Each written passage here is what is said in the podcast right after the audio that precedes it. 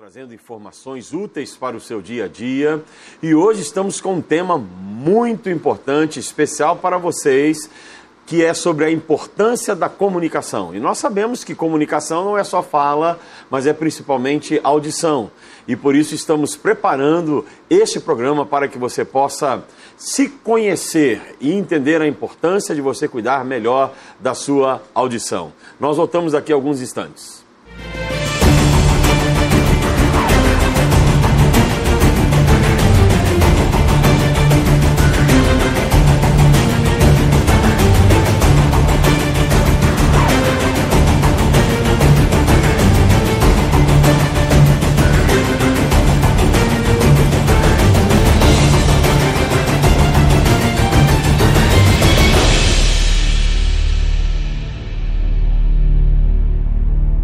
Nós estamos de volta, queridos internautas, para o nosso programa de hoje. O tema Saúde, a importância da comunicação humana. E você poderá estar participando do nosso programa através do nosso chat, fazendo a sua pergunta, tirando a sua dúvida. E nós temos o privilégio, a alegria de podermos receber nessa noite doutora Natália Ferrazoli. Ela é mestrando do, pelo Programa de Saúde e Interdisciplinaridade e Reabilitação da Faculdade de Ciências Médicas da Unicamp, especialista em audiologia pelo Conselho Federal de Fonoaudiologia, fonoaudióloga formada pela Universidade de São Paulo e pesquisadora do Instituto Respirare, com ênfase na avaliação do sistema auditivo periférico e central em indivíduos com deficiência auditiva. E também é sócia fundadora da Ouvire. É um prazer poder te receber nessa noite aqui nos nossos estúdios, Natália. Que bom estar com você. Obrigada, obrigada, pastor Humberto, obrigada, Igreja Nazarena, pelo convite. Estou muito feliz de estar aqui com vocês essa noite. Para nós é um privilégio, principalmente tratando de um tema tão importante como é a audição. E eu quero exatamente começar o nosso bate-papo de hoje, Natália, fazendo a seguinte pergunta: ainda há muito preconceito em relação aos problemas auditivos? Sim, na verdade existe o preconceito e a aceitação da surdez. Isso é um pouco comum, sim né? Ah, principalmente nos idosos, né? Que eles, quem acaba percebendo primeiro a surdez é a família que convive junto, que fala alguma coisa e a, a, o pai, ou a mãe, a tia ou o parente acaba não entendendo o que foi dito ou entende de maneira distorcida. Na verdade, existe um pouco de estigma com relação à reabilitação. Como que isso é feito? Ou as pessoas imediatamente é, relacionam isso ao aparelho de audição e lembram daquele aparelho auditivo que era muito grande do passado, que não era confortável, que o som não era, era muito diferente do natural e que era difícil de adaptação. Hoje a realidade que a gente tem é completamente outra, né? Okay. A tecnologia, uhum. ela, ela, ela também, e ela envolveu muito a área da audição e da reabilitação auditiva, desde bebês, né, até idosos, até os idosos, em toda a faixa etária. Então existe um pouco de, de preconceito, um pouco de, de, aceitação e depois como que vai funcionar, como que funciona essa reabilitação. É comum você ouvir assim, não, eu não preciso, eu não sou surda. É comum você ouvir isso. Olha, pastor, mais comum do que você imagina. É muito comum o paciente sentar na, na minha sala e falar assim, olha, eu vim aqui só porque ele insistiu muito, eu não sei por que, que ele quis que eu viesse aqui. Eu ouço tudo, eu só não entendo. É muito comum a pessoa falar isso. Na verdade, assim, quando ela diz que ela ouve tudo, mas ela não entende, sim, ela está com problema de audição, certo, né? Uhum. Porque ela não está entendendo o que está sendo dito e essa é, um, é, um, é uma, uma, primeira etapa onde as, as, pessoas começam a perceber, olha, eu tenho que falar três vezes para você a mesma coisa, ou se eu não falo mais alto você não entende, ou a televisão. Isso é uma, um relato muito comum dos familiares. Olha, eu chego na casa da minha mãe ou do meu pai, meu Deus do céu, a televisão está altíssima, não sei como que os vizinhos não, tem, não estão reclamando. E a pessoa que tem um problema de audição, ela não percebe. Ok. Ela, não, ela, não, ela, ela até acha que a televisão não está tão baixa, mas ela não percebe o quão alto que está a televisão. Natália, é interessante você falar isso, porque eu tenho uma experiência interessante na igreja, porque eu tenho um vozeirão de natureza, eu já falo ah, bem forte, e as pessoas de mais idade geralmente chegam assim, pastor, eu quero agradecer o senhor, porque eu consigo ouvir o senhor. Essa questão de eu consigo ouvir isso e não consigo ouvir aquilo outro, indica uma surdez possível? É até, é até importante o pastor dizer isso, que geralmente são os idosos que têm essa, essa, esse relato. Por quê?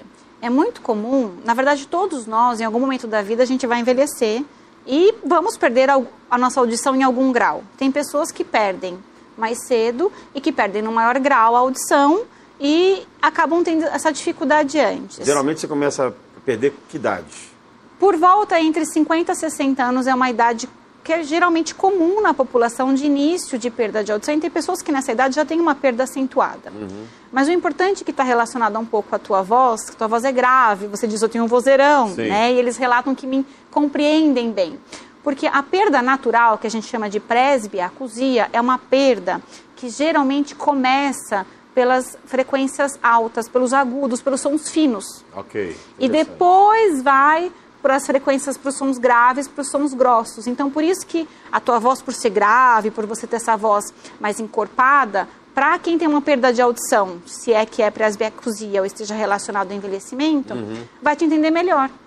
Ah. Diferente se, por exemplo, a minha voz que é mais aguda, talvez eu não soasse de uma maneira tão clara para essas pessoas, para essa população. Então, você fala assim, obrigada, te entendi bem. Provavelmente pode ser por isso, porque tem a perda.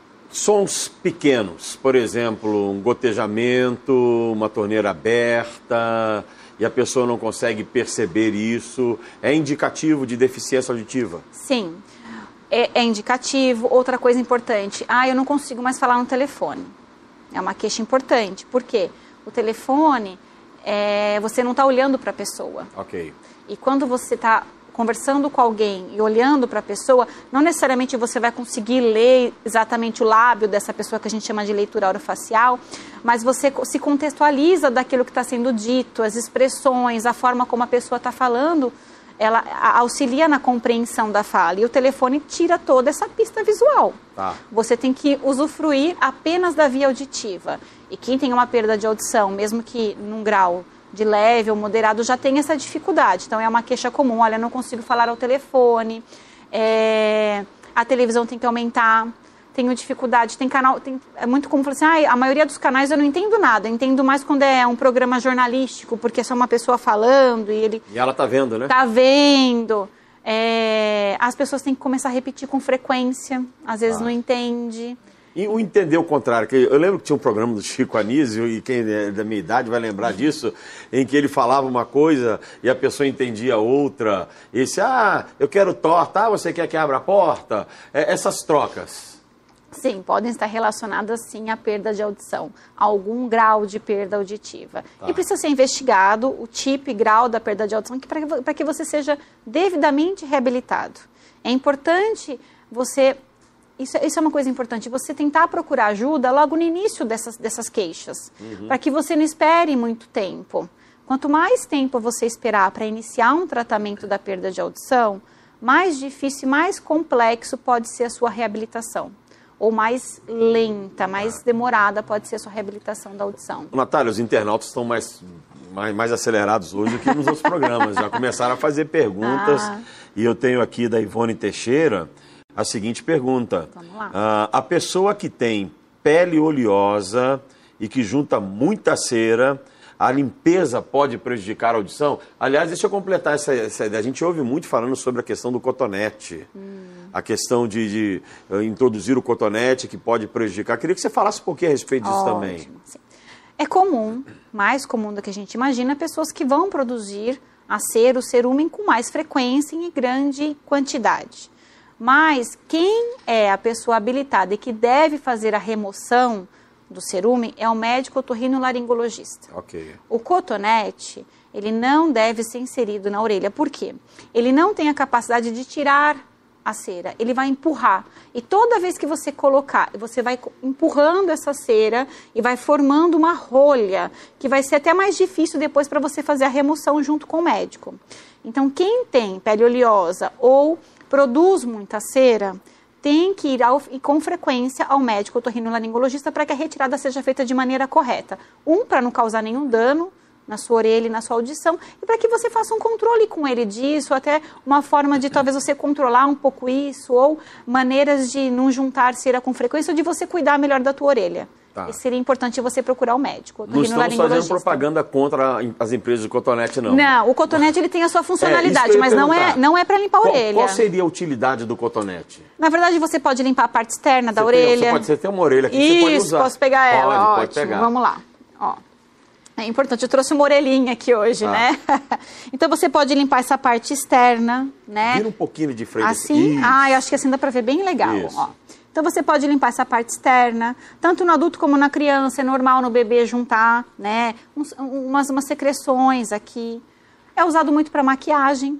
Você usa o cotonete para maquiagem, para limpar a parte mais externa do nariz quando a criança está com muita secreção, ou para passar algum medicamento em algum machucado, mas okay. assim, onde não pode ser inserido o cotonete? Eu vou virar de lado só para mostrar, tá?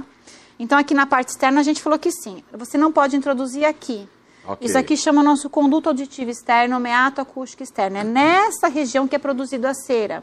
E aí você vai entrar com o cotonete aqui, você não, ele não tem a capacidade de arrancar a cera. Você vai empurrar, empurrar, empurrar e vai acumulando a cera aqui no fundo. Okay. E aí você vai ficar com problema de surdez, que vai uhum. ser temporário após a remoção, mas vai ter um problema de surdez, ou você pode machucar. Essa região aqui, a pele dela é muito sensível, é muito fina. Ah. Então você pode até machucar, ou até mesmo danificar o tímpano, que é uma membrana bem fina. Então o ideal é que você não coloque o cotonete dentro da orelha. Agora, deixa eu aproveitar, essa, já que você está com esse ouvidão aí ah, em mãos. Ah, quando a gente fala sobre audição e compreensão, como é que é isso cientificamente? Ah, ótima, excelente pergunta, pastor. Eu acho importante a gente diferenciar. Então, na verdade, assim, a orelha, ela é uma parte periférica que ela manda informação para o cérebro. Então, uhum. a orelha, ela ouve, mas quem escuta é o nosso cérebro. São coisas que trabalham muito juntas, mas que Uh, não basta você reabilitar apenas a orelha, você também tem que ter uma reorganização cortical. Isso que é importante na reabilitação da audição. As pessoas procuram, me procuram, procuram o consultório, procuram a clínica, porque não estão ouvindo e o tratamento delas é colocar aparelho de audição, okay. né? O aparelho auditivo. E elas acham que é colocar o aparelho auditivo e ir para casa e está tudo resolvido. É, a gente conversava antes, você falou até a questão do óculos, né? É, eles comparam muito com a questão do óculos, que é uma correção física. É diferente, a audição é uma sensação. Então, por exemplo, um som que pode parecer gostoso para o senhor, para mim pode ser não ser e vice-versa. Então, quando a gente trabalha com a sensação, a gente entra numa individualidade pessoal, né? Uma interpessoalidade. Tá. E aí é que precisa de uma reabilitação personalizada para cada pessoa e mais importante, quando a gente reabilita a parte, a, a orelha, a gente vai ter que ter uma reorganização cortical. O cérebro tem que se reorganizar para aprender novamente a ouvir. Ele vai é um reaprendizado, porque a via natural que antes ele usava não funciona mais. A gente vai ensinar uma nova forma, a gente vai usar um novo caminho para audição. Okay. Por isso que é importante isso. E a reabilitação, ela não é de um dia para o outro. Ela pode ser rápida em algumas pessoas, uhum. mas ela pode levar de três a quatro meses em outras. Então é importante a, a pessoa que vai procurar uma ajuda, que vai procurar a resolução, a reabilitação de audição, que ela seja orientada a isso. Que é um processo. Eu gosto de falar isso, é um processo, é uma adaptação. Uma adaptação. E quando a pessoa, quando essa neuroplasticidade, essa, essa reorganização do cérebro acontece, ela fica muito bem. Ah. Ela fica muito bem. Ao ponto que eles falam para mim, ah, eu não consigo mais ficar sem meu aparelho, ou, nossa, minha vida mudou muito. Uhum. Eu não ia mais para os encontros com os amigos, não ia mais para a igreja, porque eu não uhum. conseguia entender o pastor. Então, minha vida mudou demais. Eu ouço a televisão baixa, assisto os filmes que eu não assistia, falo ao telefone. Então, existe uma mudança muito é, é, pontual na vida dessa pessoa, mas é um processo.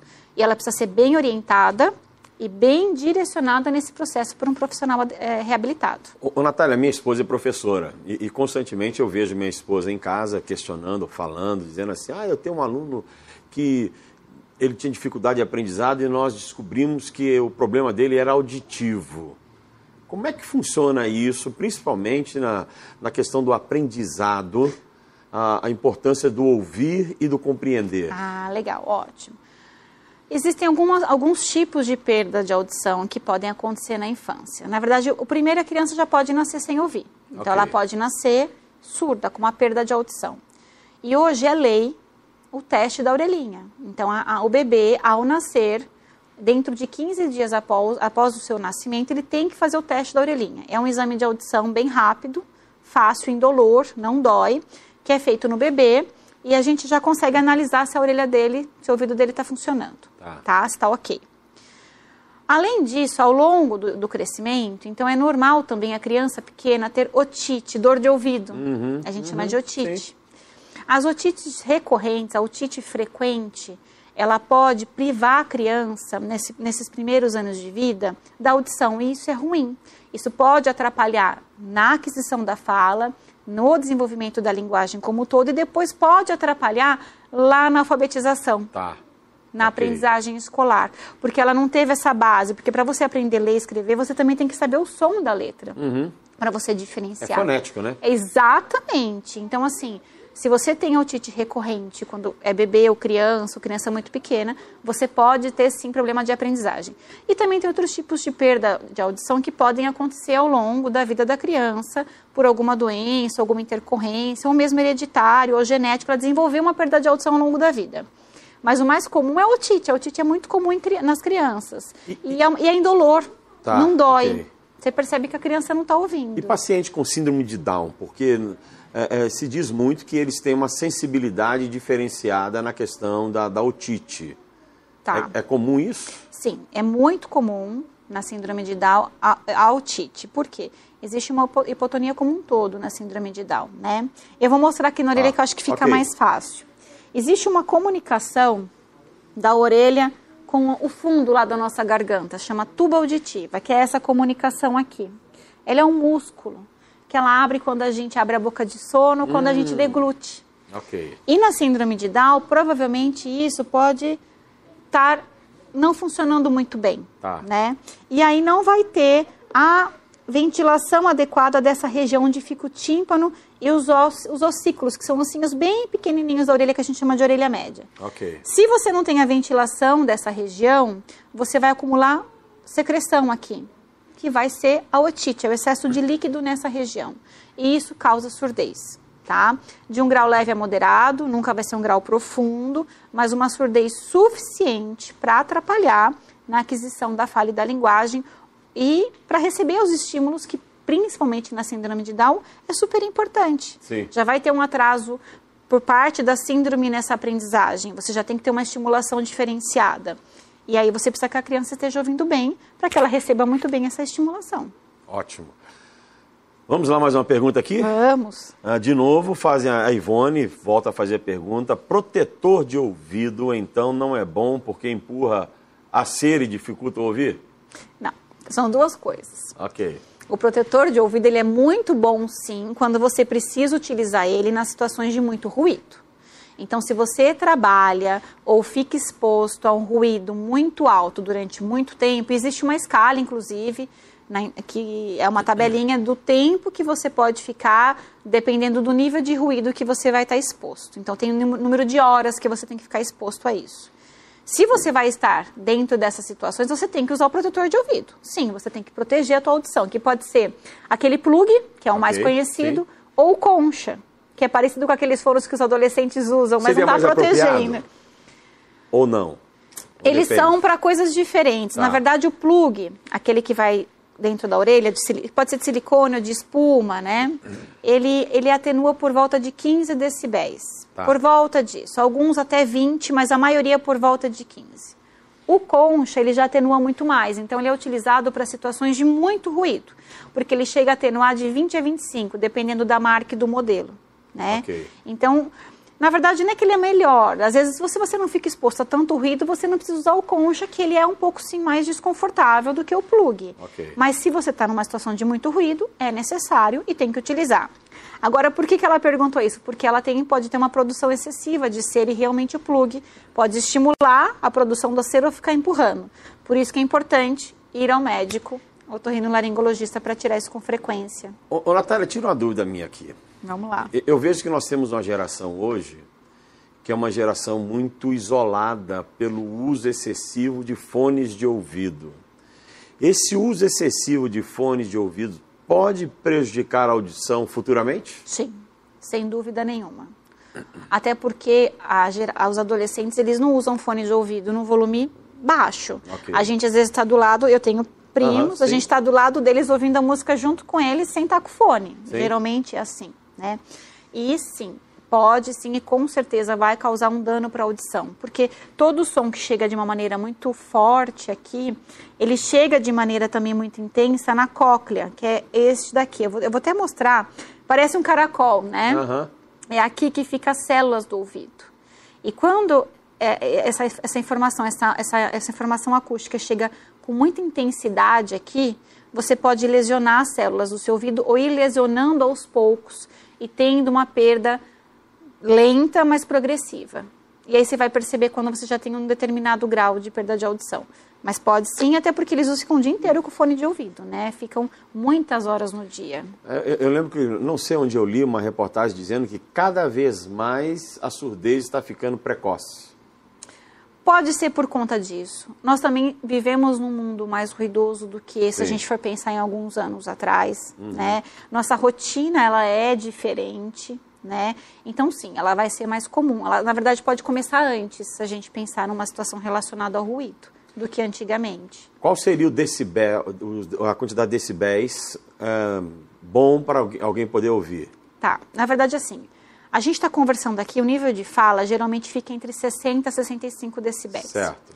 Acima de 80 já pode causar algum dano para a tua audição. Então, naquela tabela que eu te falei que tem, depois a gente pode deixar uh -huh. disponível para os internautas. Okay. Acima de 80 decibéis, você tem o número de horas que você pode ficar exposto ao ruído.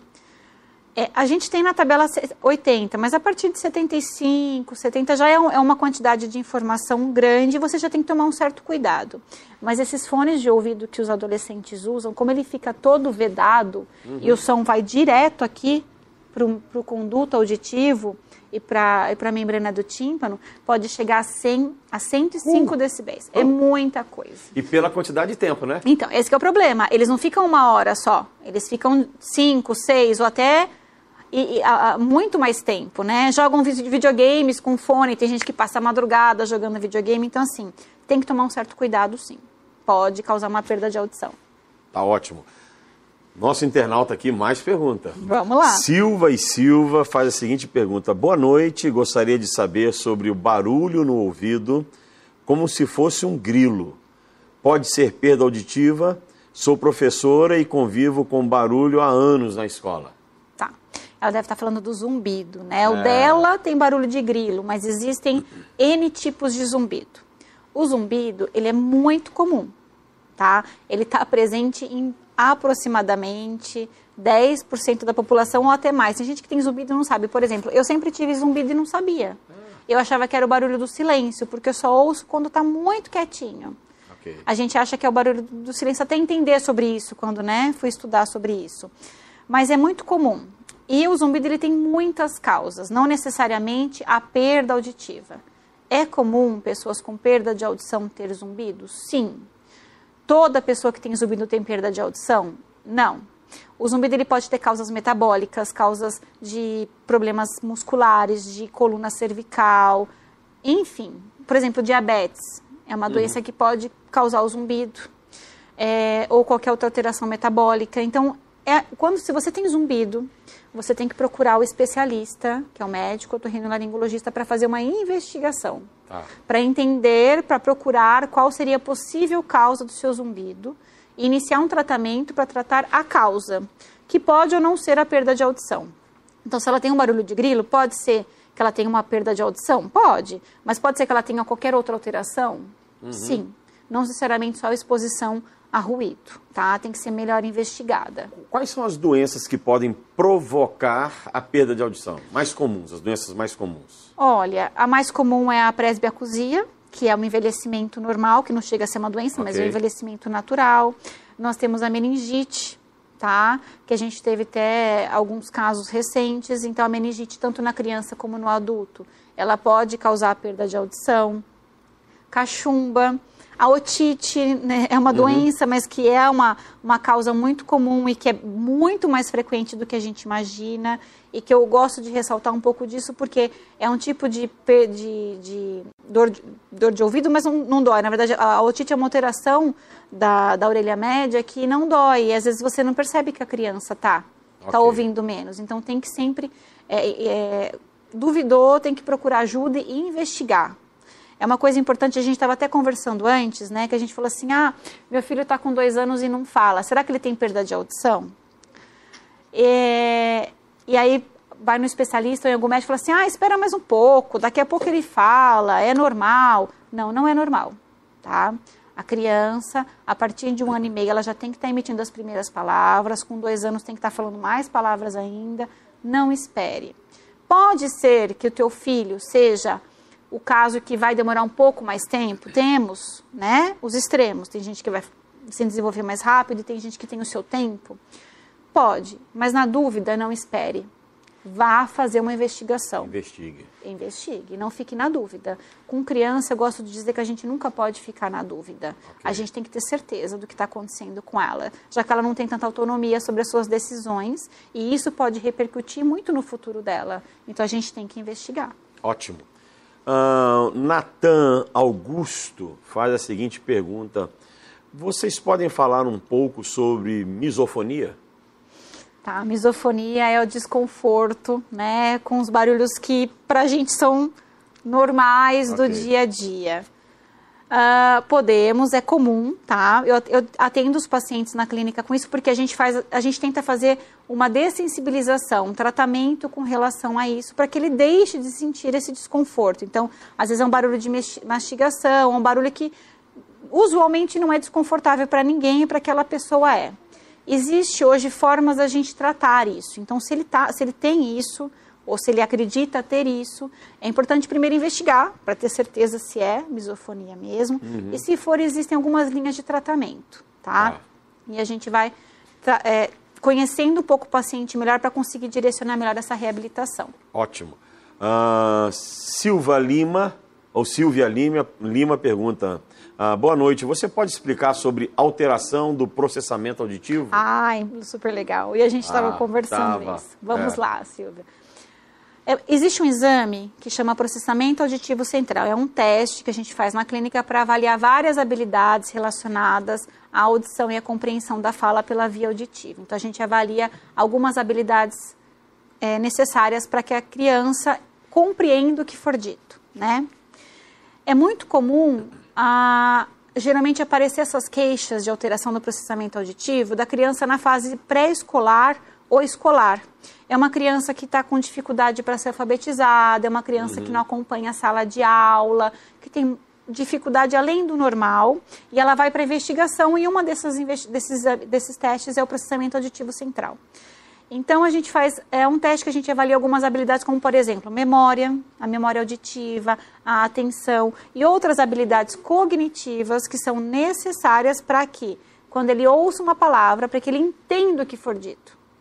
Ou que dentro de uma frase ele consiga juntar todas as palavras e entender que aquilo foi uma frase e qual foi o sentido dela né? Uhum. Que nas, nos casos de, de, alterações de processamento auditivo isso não acontece. Ah. Existem diferentes alterações, porque vai depender de quais habilidades, quais funções executivas da criança estarão alteradas, uhum. mas se a criança não está indo bem na escola, está com dificuldade, tem queixa da professora, vá fazer uma investigação desse, do processamento auditivo central. Se ela tiver uma alteração, o legal é que isso tem tratamento.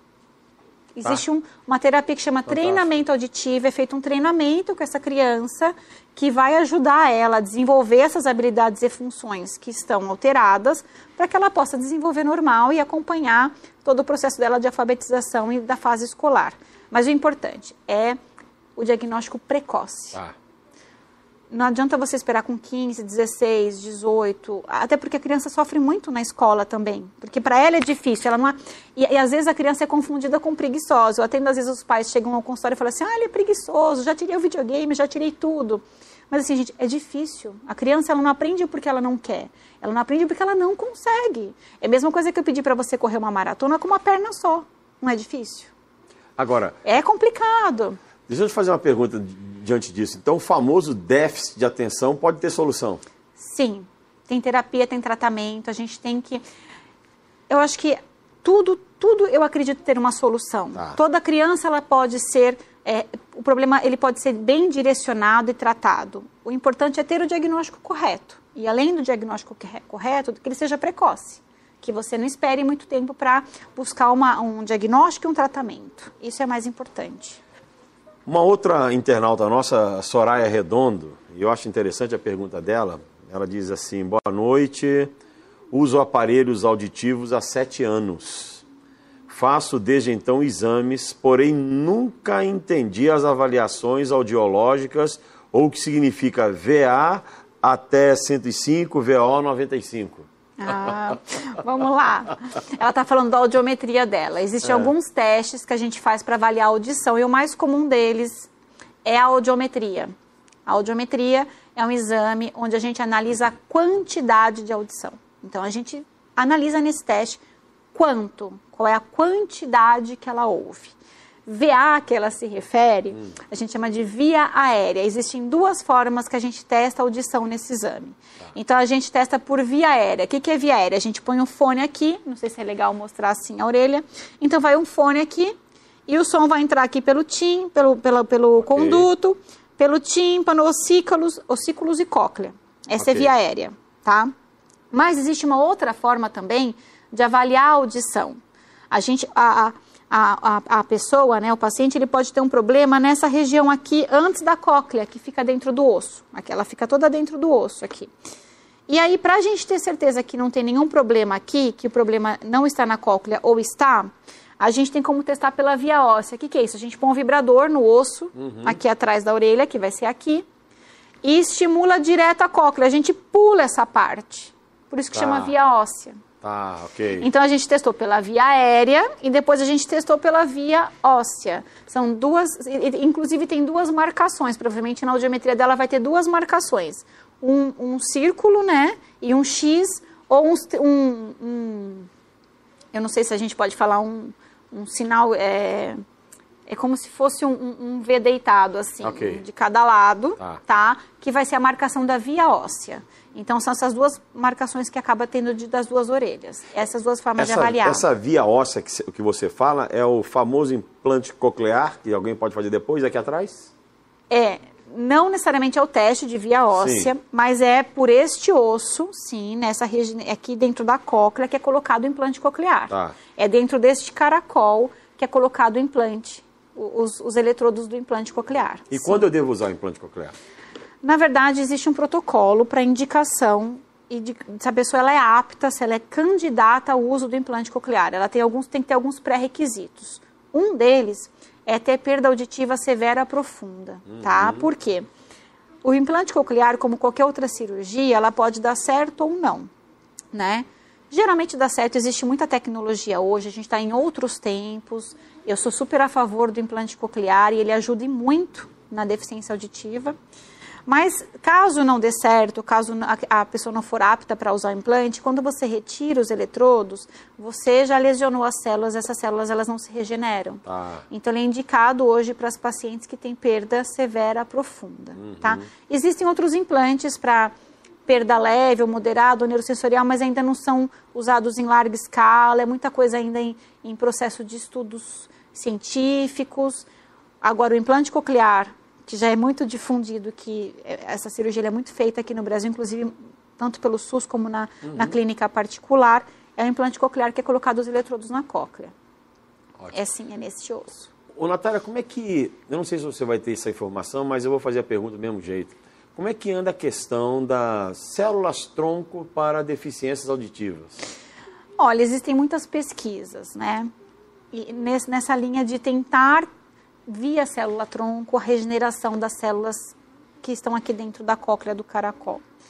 Qual é a dificuldade? Eles já conseguiram regenerar a célula, mas ela fica sem função. Por quê? A função delas é muito complexa. É muito mais complexa do que a gente imagina. O que elas fazem aqui, elas transformam uma energia mecânica em impulso elétrico. Isso é muito complexo. Que é isso que acontece aqui dentro. Chega uma energia mecânica para a célula, ela recebe essa energia mecânica e transforma essa energia mecânica em impulso elétrico, que é o que o cérebro decodifica. O cérebro só entende impulso elétrico. Então, por ter uma função muito complexa, não é tão fácil assim de ser regenerada, né? De você, por meio de uma célula tronco, você conseguir que ela, além que ela, que ela se regenere, que ela tenha uma função de como era antes. Então, nenhuma pesquisa teve sucesso com relação à função. Apenas como ela já se regenerou, já voltou a, a ter a célula ciliada, mas ela não tinha a função correta. Eu estou rindo porque você me fez lembrar de um, de um cientista cristão, criacionista, que ele disse que Deus é, ele é criativo e exibido. Como é que ele faz o um negócio para impulso mecânico para impulso elétrico? É, é, fantástico isso, né? E numa estrutura tão pequena. Tão pequena. Tão então, assim, pequena. eu concordo com você. Ele é fantástico, por isso que é tão difícil de você reproduzir e até hoje ninguém conseguiu. Por exemplo, a gente está falando muito de aparelho auditivo, a okay. gente está falando muito de implante, de prótese auditiva. Eles, eles é, ajudam e muito, mas nunca vai ser exatamente o que a nossa célula do ouvido faz. E, idêntico não existe, mas a gente chega próximo disso. Mas idêntico não tem ainda. Nós estamos chegando assim já na, quase na reta final do nosso oh, programa. Passou rápido. Quais são os cuidados que uma pessoa tem que ter se ela deseja preservar a qualidade auditiva dela? Tá. Principalmente com relação ao ruído, porque hoje é muito comum, né? A gente está exposto a altos níveis de ruído. Isso que é, é, fácil de falar, mas você ter uma vida mais tranquila, porque o estresse ele pode causar sim uhum. a perda de audição. É muito comum ter a perda súbita, que geralmente a causa é o estresse, ou pode ser o estresse, ou pode uh, proporcionar alterações metabólicas no teu organismo que levem à perda de audição. Então, na verdade, é aquilo que a gente já sabe, né? Ter uma vida tranquila, sem estresse, não ficar exposto ao ruído, não usar cotonete, uhum. não isso é muito importante. Não procurar um profissional que não seja habilitado, que não seja um médico otorrino, para ficar fazendo a remoção de cera. É muito comum também os pacientes acabarem lesionando a sua orelha, porque vão fazer essa retirada da cera ou em casa ou com um profissional que não é habilitado. Enfim, você tem que proteger a audição, porque é o que a gente acabou de falar. O que acontece aqui é muito complexo, numa estrutura tão pequena, e é, é fantástico o que acontece aqui. Então vai ser difícil de a gente reproduzir caso você perca a audição. Ótimo. Deixa eu fazer uma última pergunta aqui, porque Vamos senão o internauta depois fica bravo comigo, porque ele mandou a pergunta e o pastor não fez. Ah, de novo, a Silvia Lima faz uma pergunta aqui que eu acho muito interessante. Você também pode falar um pouco sobre vertigem posicional paroxística. Paroxística paroxística. Isso, benigna. benigna. É a VPPB. A gente vai sair um pouco da perda de audição e a gente entra para a área do equilíbrio. A VPPB, né, que é a vertigem que você acabou de falar, ela é uma vertigem, é, é uma alteração. Aqui a gente tem esse órgão, eu estou tirando daqui, mas ele fica aqui dentro tá. do osso, okay. aqui atrás da nossa orelha, tá? A gente tem a, a cóclea, onde ficam as células responsáveis pela audição, mas a gente tem os canais semicirculares, o nosso labirinto, tão famoso uhum. labirinto, todo mundo fala que tem labirintite, okay. né? São nesses canais aqui, eles funcionam, sabe como nível? Sabe nível que a gente usa para ver se uma sei. mesa está reta? Ok. Eles funcionam como um nível para o nosso cérebro, para o nosso cérebro saber como é que a gente está. Se a gente está de pé, deitado, de ponta cabeça, na montanha russa. Então, tá vendo que ele tem cada um numa posição. E dentro deles tem líquido. Uhum. E aqui, na parte mais baixa deles, tem uns cristais. Tá. Que em algum momento, esses cristais eles têm que ficar coladinhos aqui. Por algum motivo, que pode tem também N causas, como o zumbido, uhum. elas podem se desgrudar e ficarem soltas aqui no, nos canais. Quando isso acontece, o paciente, a pessoa tem uma tontura, uma tontura muito forte, desagradável e que é constante quando ele movimenta a cabeça ou determinada posição. E tem tratamento. É só a gente fazer uma manobra com o paciente para colocar esses cristais no lugar, nos lugares que ah, ele está curado. Ele pode voltar a ter novamente o descolamento desses cristais? Pode. Mas a manobra, ela trata naquele momento, ela resolve o problema, ele não tem mais tontura e é muito imediato. Você faz a manobra, ou no momento, em, em poucos dias depois, ele já está bem. De novo no especialista um especialista. Okay. Geralmente é o médico otorrinolaringologista que é habilitado para fazer essa manobra e o fonoaudiólogo. O fonoaudiólogo tá. também é, é, habilitado e geralmente é quem faz essa manobra, esse tratamento. Ótimo. Tá? Não quero deixar ninguém com raiva, então tem mais uma pergunta aqui. Se eu deixar, o nosso ouvinte semana que vem ele não vai assistir o nosso programa mais. Mas é, vai ser a última pergunta. A Vera Ferreira faz a seguinte colocação. Minha netinha não fala direito e ela tem síndrome de Down e, e a fala dela sai toda enrolada.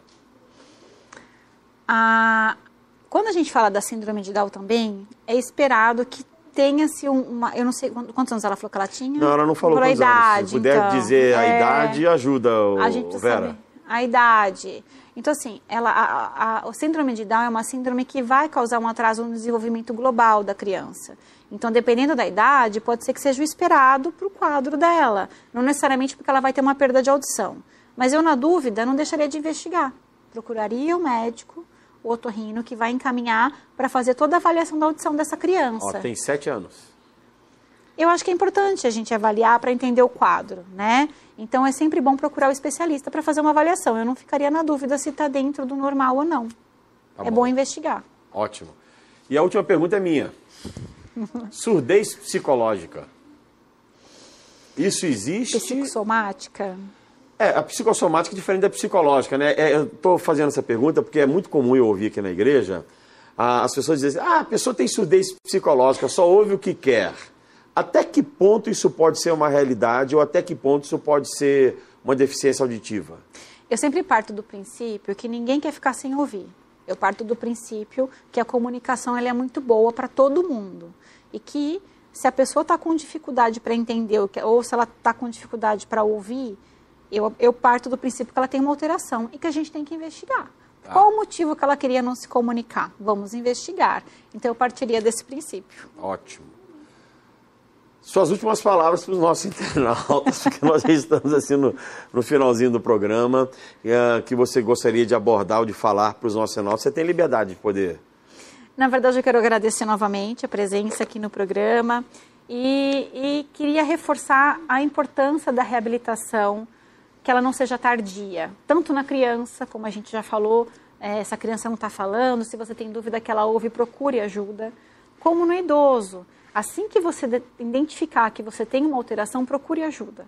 Quanto mais tempo você espera, pior é para a sua reabilitação vai ser mais difícil, vai ser mais árduo e a chance de sucesso às vezes pode ser reduzida. Então, a, a, a, nossa, a nossa dica é: se você tem dúvida ou desconfia ou tem um problema de audição, procure o especialista e vá investigar para ter o tratamento adequado. Natália, muito obrigado. Foi fenomenal. Obrigada, pastor. Eu que Fantástico. agradeço, eu que agradeço. Foi um prazer ter você com a gente. Obrigada. E queremos lembrar você, querido internauta, que o- os nossos programas da Segunda Opinião se encontram nas plataformas de podcast. Você pode estar indicando pessoas para estarem ouvindo e tendo conhecimento daquilo que nós estamos realizando. E você estará abençoando a vida de pessoas que precisam de melhores informações para o seu dia a dia. Lembrando também que nós temos o nosso e-mail, programa segunda opinião, arroba gmail.com onde você pode fazer a sua crítica, sugestão, pode também ah, sugerir que tipo de programa você gostaria de ouvir ou tema que você gostaria que nós trouxéssemos e nós vamos ah, elaborar um programa mais acessível para vocês também, seguindo a orientação que você queira nos dar. Na próxima semana, nosso programa Segunda Opinião estará trazendo nosso querido amigo, irmão em Cristo, professor Alberto Maia. Nós estaremos abordando sobre a Reforma Protestante, dia 31 de outubro agora é o dia da Reforma Protestante. Então, na segunda-feira, dia 1 de novembro, estaremos falando sobre o que foi a importância da Reforma Protestante, quais foram os benefícios que ela trouxe e principalmente sobre as cinco solas que trata-se da marca da reforma protestante e você poderá estar participando desse programa também. E eu aguardo você na próxima segunda-feira, às 20 horas. Um grande abraço para todos vocês. Tenha uma excelente semana, semana abençoadíssima e eu retorno semana que vem.